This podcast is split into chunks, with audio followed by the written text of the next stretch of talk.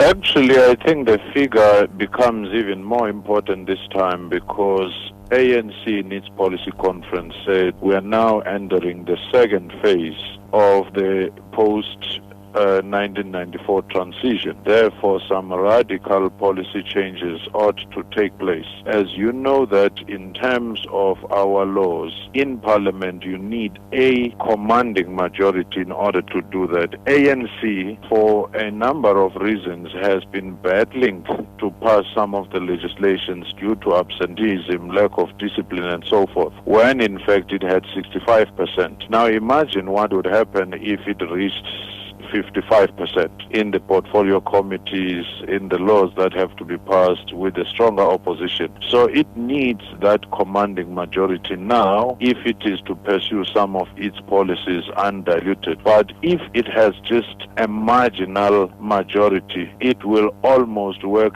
like a coalition in a sense because it will need concurrence, it will have to cobble up some coalition with other smaller parties on a range of other things.